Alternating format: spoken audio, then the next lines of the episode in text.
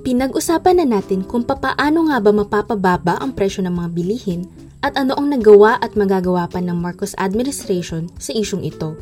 Ngayon, pag-uusapan naman natin ang problema ng korupsyon sa gobyerno.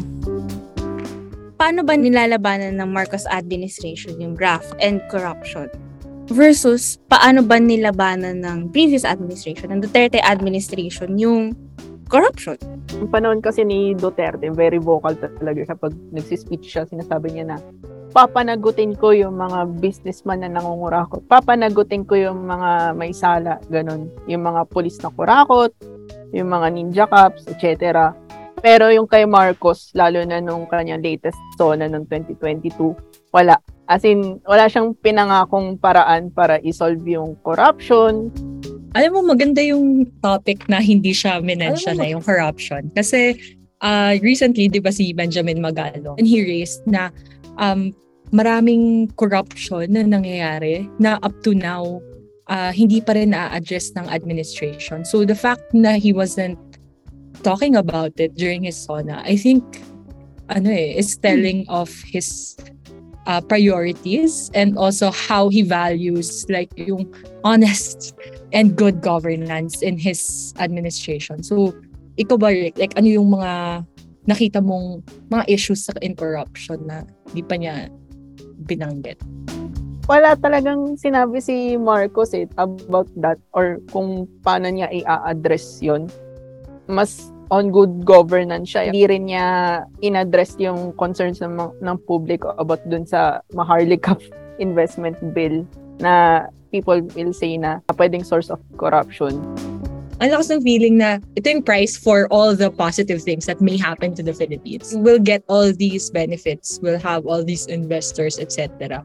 But then hindi niya hindi niya sinasabi na I'll do it in the ano yan, the most honest and transparent way. The price for that is I won't say anything about corruption. And siguro parang it's a perennial problem in Philippines Mm. naman na parang kasi ang daming gutom, ang daming ano may mahirap. Sa data ng PSA 2021, 13.2% of Filipino families with five members failed to earn a minimum income of 12,030 pesos to meet basic food and non-food needs. Isipin pa ba nila na dapat pa corrupt, hindi corrupt yung ganito? Parang ganun. Parang it's an afterthought in a way kasi nga sobrang like caught up tayo sa economic conditions natin. So siguro in a way Marcos is capitalizing on that. Hindi yun yung prime concern natin. So let's focus on this and then put in the back burner yung corruption concerns.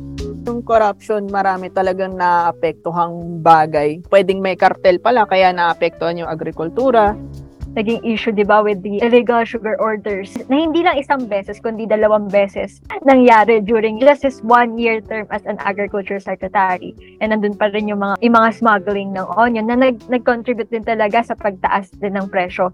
Oo, January na talagang parang mga umabot ng 800 onion per kilo. So, ayun, talagang malaki yung role niya as both an executive chief and as an agricultural secretary to address itong um, issue. Pwedeng may kickback yung mga politiko kaya nagkakaroon ng substandard projects or hindi natatapos na projects sa infrastructure. agriculture infrastructure, sa mga farm to market road. So siguro mas magandang gawin ng Marcos administration is to create siguro a map ng Pilipinas illustrating saan ba 'tong mga farm to market roads na ito para na rin ma-check ng citizens ng mga publiko, okay, meron palang farm to market roads dito sa barangay namin. Okay, check ko nga, nasa na ba yan? Kasi musmus pa lang ako eh, parang narinig ko na yan sa administrasyon ni Gloria Arroyo. Nagagawa tayo ng farm to market roads para ma-improve ang delivery ng mga produkto ng ating mga magsasaka sa iba't ibang palengke. Dumaan na sina Aquino, Duterte, hanggang ngayon Marcos. Nasa na itong mga farm to market road na ito? Maraming mga bagay na naapektuhan ng corruption. Kailangan marinig natin kay Marcos yung kanya magiging stance sa corruption. Mahirap i-predict kung ano yung magiging stance eh. Parang magiging kurakot din ba to? Yun yung nakakatakot din. The first quarter of 2023, yung biggest expenses ng government natin ay sa infrastructure na pupunta. So imaginein mo yon, ganun karaming pera tapos makakarinig ka ng allegation, sabihin na natin, na corrupt, may mga corruptions pa lang nangyayari. So yun, dapat natin dapat niyang i-address yun lalo na kung tinitignan din niya na yung infrastructure is yung pinnacle ng kanyang vision for a better Philippines.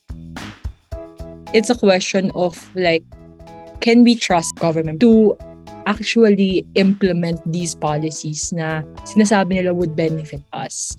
And at the moment, hindi ko alam, parang nag-transparent enough ba sila?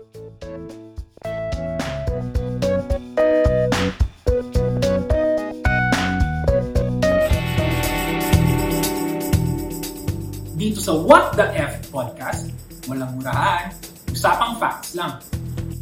Pakinggan kami sa YouTube, Spotify, Google Podcast at Apple Podcast.